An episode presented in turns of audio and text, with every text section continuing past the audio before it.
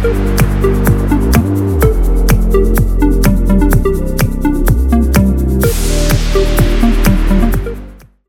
this week's In Ear Insights, uh, Katie is uh, currently down with COVID. Uh, she's getting better though, which is which is good. So we're, uh, John's here to to sub in, uh, and we're talking about content marketing trends. So John, when you look out at the landscape of content marketing and all the stuff that people are doing, what do you see as the content marketing trends that are that are worth paying attention to? What what what do you think are the content marketing trends right now of of 2022 and as we start into the back half of the year, start thinking about 2023? Yeah, I mean, you can't ignore TikTok. I mean, that is just the, the 800 pound gorilla or whatever tired metaphor you want to use for a big, large thing that is taking up space. And I, I, you know, it's tough. I have a lot of issues with it and a lot of problems, but you just can't get away from the fact that are, there are people that will just sit down and veg for like three hours, just streaming through these videos. And it's very, they've done a perfect job in making it completely frictionless. Um, so obviously TikTok at the top of the pile, video in general, completely gaining momentum on a ton of fronts. Um, yeah, there's a ton of stuff going on. Even uh, over the top video too. I mean, the fact that we, you know, basically TV is all on demand streaming services, so that's giant. And um, yeah, I guess those would be the big three, and then of course the explosion in automated content too is also crazy. It's it's complete pandemonium, basically. That's my, my take. It's interesting because I was looking at. Uh, these roundup articles that were written at the beginning of, of uh, calendar year uh, everyone's saying here are the content marketing trends to pay attention to in 2022. And I went through about 40 of these. Uh-huh. And what I found sort of interesting was that there's not a lot that's substantially different from year to year because we've looked at these lists from you know 2019 2020 so on and so forth and other than the pandemic uh, being kind of a big deal uh, there hasn't been a ton so there I, I put them in three buckets themes, uh, formats, and tactics are, are, sort of the, the things that we look at. So in the themes, these are the major themes that people called out in their articles. And this is like Forbes and HubSpot and Marketing Profs. And so a lot of, you know, they're, they're, they're reputable marketing publications. They're not like, you know, some guy's blog. Um, empathetic comment being more human which we've heard for like the last 20 years uh, add value your content has to add value build community improve your customer experience create great experiences, uh, which is more of a, a point interactive, and be inclusive. And of those themes, the only one that was relatively new this year that I hadn't seen in, in much in previous years was the inclusivity one on uh, on making sure that our content is accessible, inclusive, uh, diversity focused, etc. From your point of view, in terms of themes, do these resonate as trends or are they so canned that essentially they're the same thing year after year?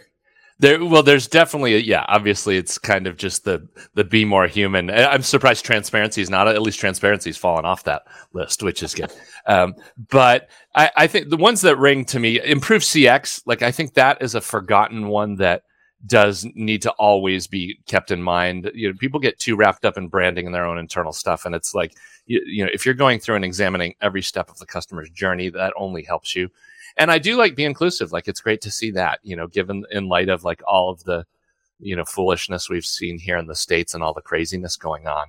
um, and it, I, yeah, I don't know. It's a it's a very bizarre thing, but we, you know, we see so many tech companies you know stepping up and actually taking a stand on a lot of these big issues and you know we can argue uh, on that stuff forever. But it was uh, funny last week i uh, had been talking with seth godin about his carbon almanac. He's done this whole project on global warming and he was basically saying that we get wrapped up so many times in kind of like fighting with the people in the back row you know the bottom 10% that are just never going to believe in inclusivity and, and and fighting with those people. But really you know, through all these channels, you can kind of see that, you know, the majority does want to go in this direction and, and people do want to be include, included. And then it's, it is, there's a huge tie into product, you know, because if your product is for a certain group of people, you know, helping them be seen and talking to them in their terms and understanding how their lives work, like that's huge. There, I think there's huge opportunity there that we, you know, we've just scratched the surface on. Yeah, totally. Um, okay, let's take a look at some of the formats now, going into the, the format section of, of what people uh, think are trends. So in we have visual content, video in general, uh, which has been the case since 2005 when Google uh, uh, bought YouTube. Uh, infographics, uh, making a, a, a resurgence, I guess, after about a decade of, of not being the, the favorite child. Um, and then short form video, of course, TikTok and, and its ilk uh, in there. In audio content, podcasting, people are still, still saying it's the new thing, even though it's been around since 2004. Uh, live social audio, so Clubhouse, Twitter Spaces. Twitter Spaces, I, I have seen more people toying with. Uh, I'm still not convinced there's a there there yet, but uh, who knows? Uh, virtual reality, AR, and this also includes you know the metaverse, as it were.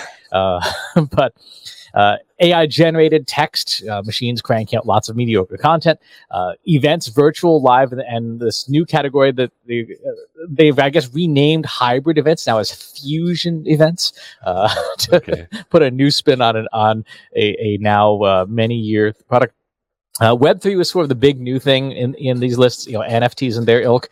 Uh, whether or not you like them, they are at least newer.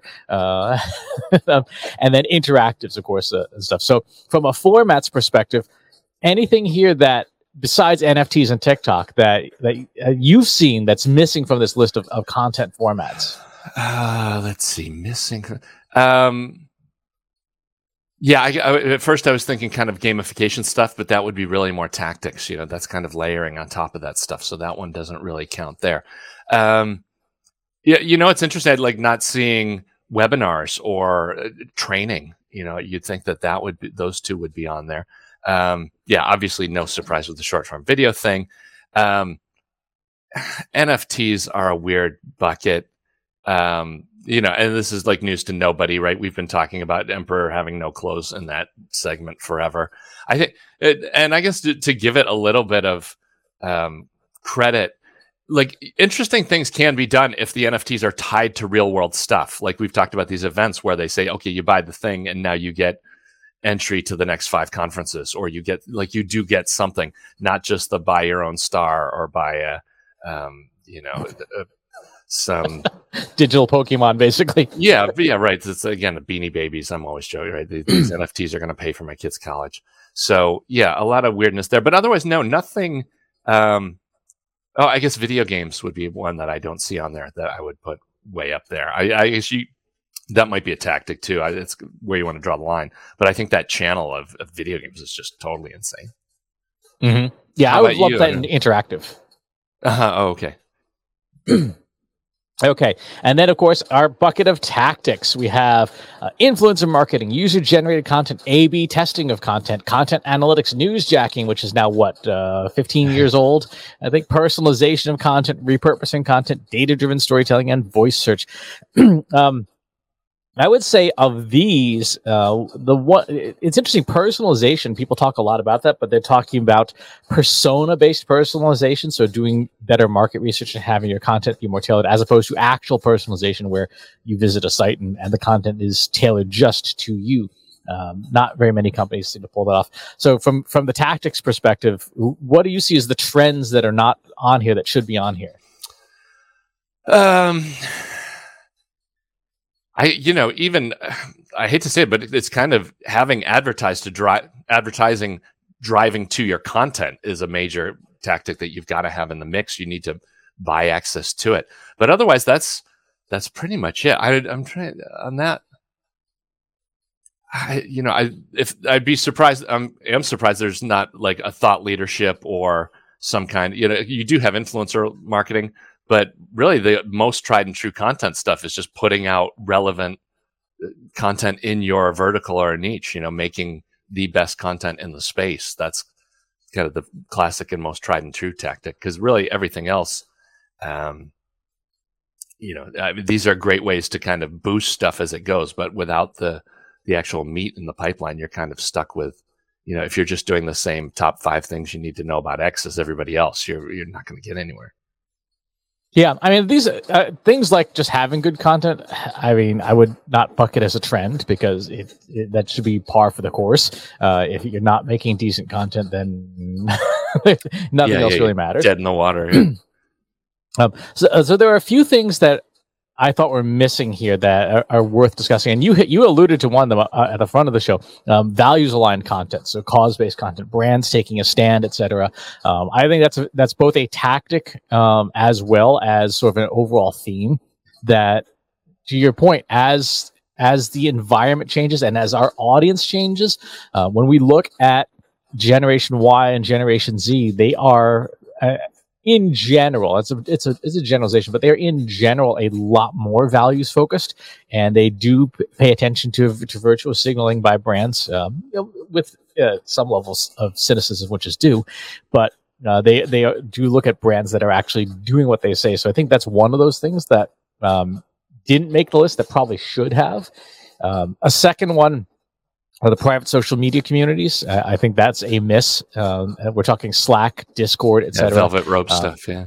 Velvet Rope stuff where some of these communities are gigantic. Like there's a couple of SEO communities on Discord, like a couple hundred thousand people in it. Now, granted, keeping up with general chats, like you know, watching the, the, the Matrix, you know, uh, scrolling by.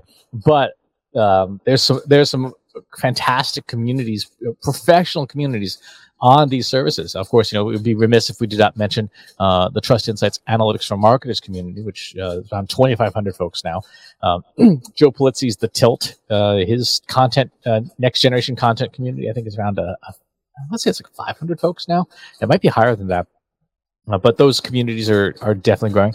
And the third one, which I was thinking about earlier, was um, looking at the way Netflix has evolved in the last 20 years from you know mail you dvds to uh, stream your the hit movies you want to creating from whole cloth you know new franchises that that people really want you know stranger things as an example uh, and in, and inheriting and and repurposing existing franchises when they bought lucifer or they bought cobra kai and stuff. So acquiring and then extending franchises. If you've got the budget or you've got the ability to partner up. Uh, I think there's something to be said for building content franchises that, uh, again, have that sort of uniqueness you're not going to get anywhere else. You're not going to get uh, that specific kind of content from from someone else. So, what are the things that in your marketing you could turn into a, an actual franchise. Uh, an example for you know, maybe from us from our, our newsletter, we have a, a column in there right now called Data Diaries, um, which uh, and and the the so what uh, live stream. These essentially are products. They're not products people pay money for, but they are products, and they we chose to, we could invest more in them uh, and turn them into either products or turn them into like a headliner uh, pieces of content, headliner, essentially franchises where people would tune in just for that thing and it would stand alone. Yeah, I can see how that's, you know, you, anything you can do on that front. If you can build something where people, uh, you know, eh, spend enough time with the brand that they then end up wanting, you know, asking you to produce more, that's, that's, a, that's a home run. It doesn't get any bigger than that.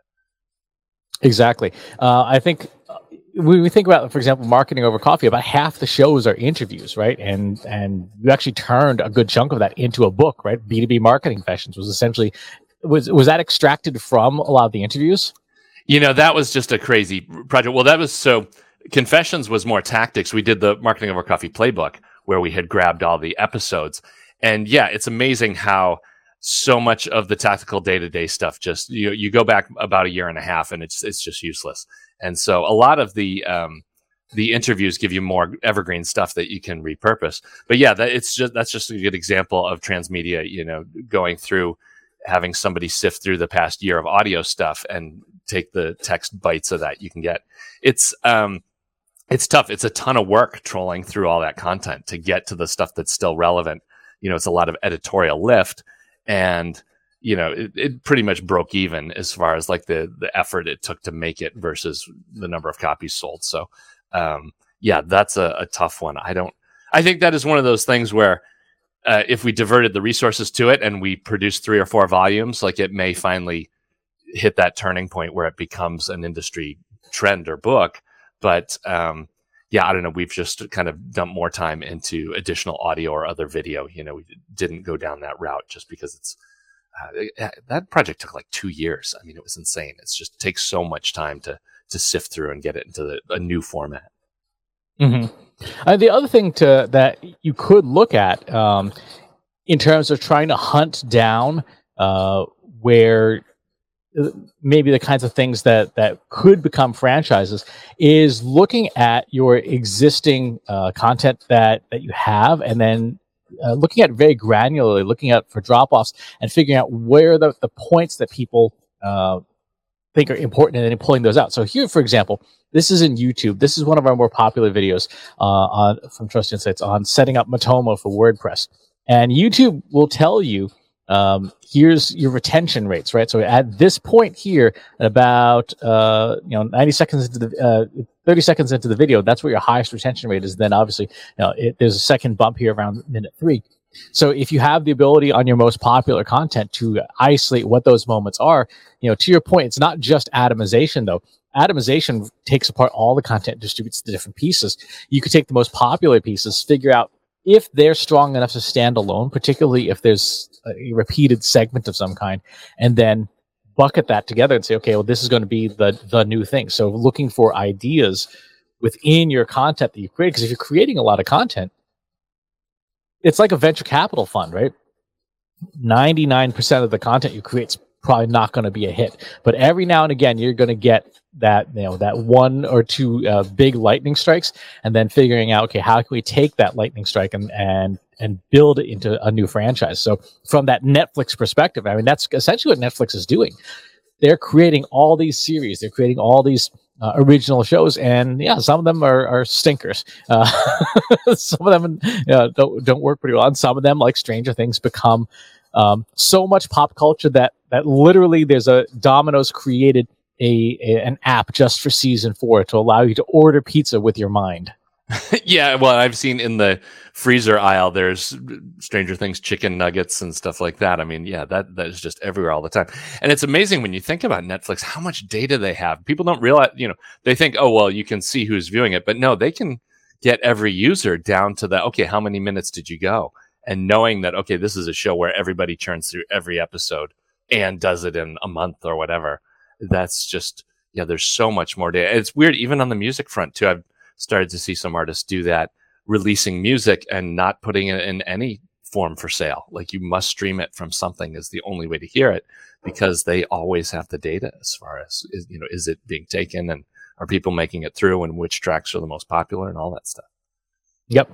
Um, it's interesting you mentioned that because when you look at a lot of the, the analytics that people use for content it's usually pretty I was also going to say rudimentary. Like, okay, what was our most popular post and things like that. I was reading one of the in one of the content roundups, um, talking is this piece of uh, content walking through what makes top ranked content, and they pulled out all these different stats. Like, you know, top ranked content has an average of X number of words and things, but at no point did they do any kind of a regression analysis to say like actually even though you know length you know, ha- is is longer in these pieces, length has no actual correlation to the effectiveness of the piece, and that's something that consistently goes missing in content analytics. Is to say, yeah, here are the the factors that actually map to the outcome you care about, and everything else is just kind of noise.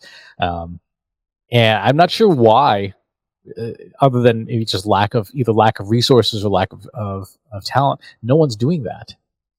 Yeah, well, I mean, I mean, part of it is because the content itself is a factor, right? I mean, if it's like you know, if you have your best video, then you're just saying, well, that's the best content, that's why it's there.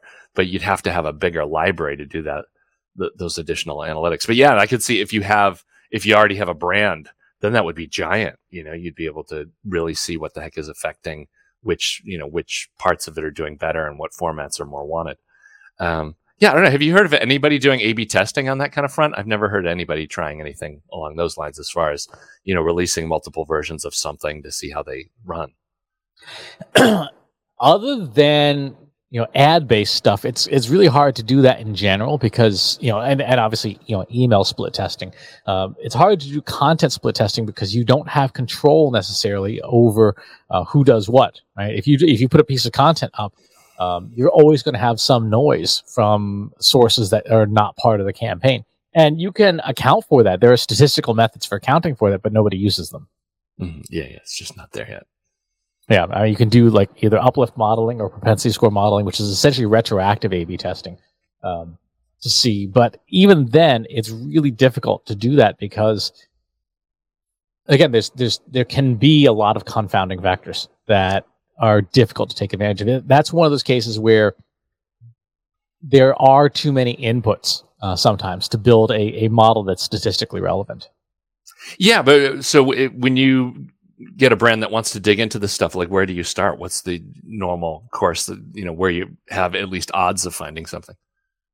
I mean, the first place you would start is does any of your content work? Period. Right. So, um, a real simple example is taking going into their analytics um, and building um, a content attribution model, saying, okay, of the content you're publishing on your site, does any of it uh, lead to conversion? Looking at a content efficiency model, like, okay, how many uh, page views of, a, of a, your blog does it take to, to net a conversion? If it's like 10,000, like, okay, you're pretty clearly your, your blog's not working. If it takes you that many uh, views just to net one conversion of any time. Those are the, I, I would call those sort of the low hanging uh, fruits. Same with your basic source medium multi touch attribution. Like, okay, where is your traffic coming from that leads to conversion? If it's coming from, you know, pay to play, and there's no organic search in there, there's no email in there, there's no organic social in there. That's like, okay, content's not standing on its own. Like, it, it depends on the maturity of the company. If you're just getting started and nobody knows who you are, pay to play is the way to go, right? To build that audience. But after a couple of years of, of pay to play to build that audience, some of it should be coming back organically. Some of it, some of it, if your content's good, people should be like, ah, actually, that was really good. I'm going to subscribe to your newsletter or whatever. And if that's just not happening, then yeah, you've, you've got some indicators that your content's not very good. Yeah, right. Well, and then you get stuck on that treadmill of every quarter you have to dump the money because you're, you know, you're just never getting the the organic stuff. That's where you know you get the that's that's how it scales and how the business model eventually works. Otherwise, you're just shoveling cash into the furnace. Yeah, I mean, over time, it should be like intersecting lines. Like in the beginning, page should be high, and then over time, it should decline as as you become more effective. And and unpaid should be, start at zero in the beginning, and then go up over time as the value of your content um, and your ability to retain your audience improves.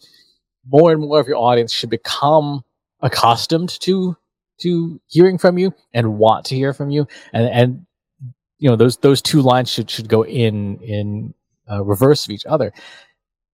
Whether it actually happens or not you know a lot of it, it depends it depends on the quality of the content. I mean it's it, it is annoying in a lot of ways that uh, build quality content is listed as a trend um, because it, a, trend implies something that's mathematically growing or, or shrinking over time and, and that's been the same advice for you know a hundred years, but it's there because nobody's doing it.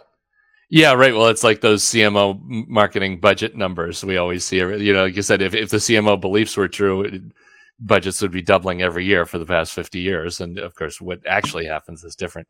Yeah, it's, and it's tough too because it's, um, you know, there's the quality of your content, but if you have some other company that's just doing it more of it and better, like we've seen this before with orgs that just get squashed because somebody is more dedicated to quality content and they take the oxygen out of the room for them.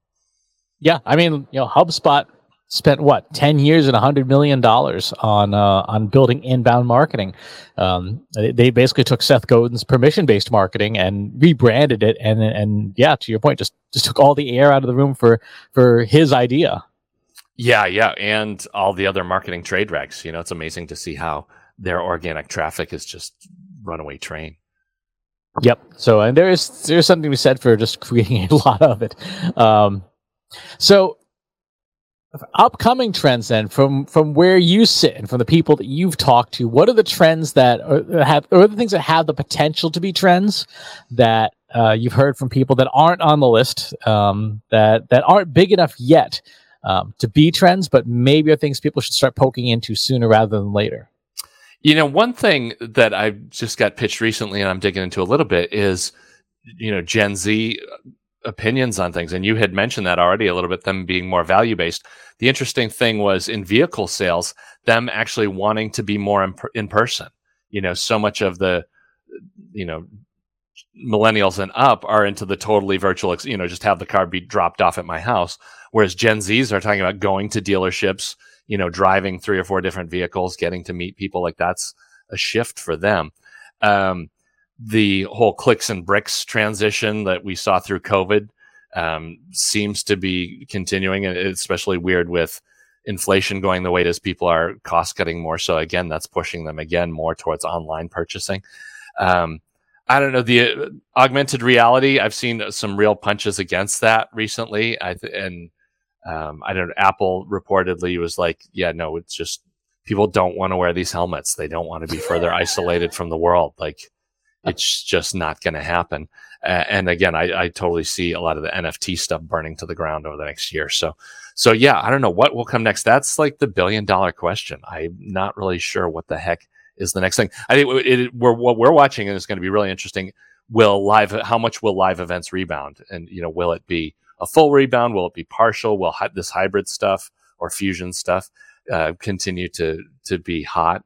And how will the in-person stuff go? That's going to be really interesting to watch. So yeah, I don't, it's, yeah, sadly, there's no, you know, nothing's easy. Everything's going to be on fire and a disaster, but you know, the, the new stuff will come around. Um, but yeah, I have, you know have no idea where the heck to plant a flag next.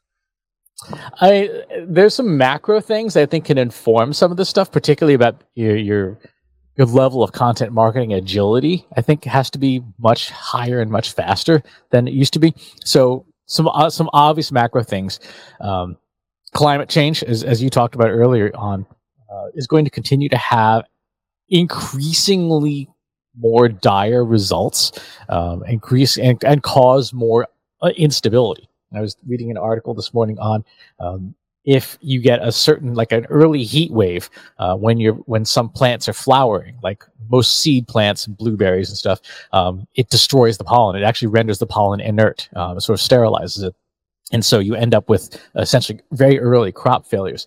So things like that create more instability and the more instability there is the, the less you can market with any kind of prediction. So things like predictive analytics become much more difficult. Um, we've seen this year uh, you know if you had a big uh, you know q1 end of quarter content campaign guess what? You were completely wiped out by the ukraine you know the invasion of ukraine. Um, which in part is, is economics. Um, if you had a big, you know, marketing budget spend for the end of Q2, well, surprise, you know, inflation is is taking a bat to your knee. Um, but one of the things I think content marketers have to be very aware of is building for both resilience and agility. Um, something that the Onion does really well. Back in the in the day, Baratunde Thurston did a great talk on how the Onion plans its content, and for every given you know major cultural event coming up they have like a hundred different pieces of, of content. Just headlines usually sketched out. But they you know when something happens you know the president falls down a flight of stairs or whatever instantly boom they've got four pieces of content ready to, just on deck ready to ready to go. Their writers just tune it up and then and push it out the door.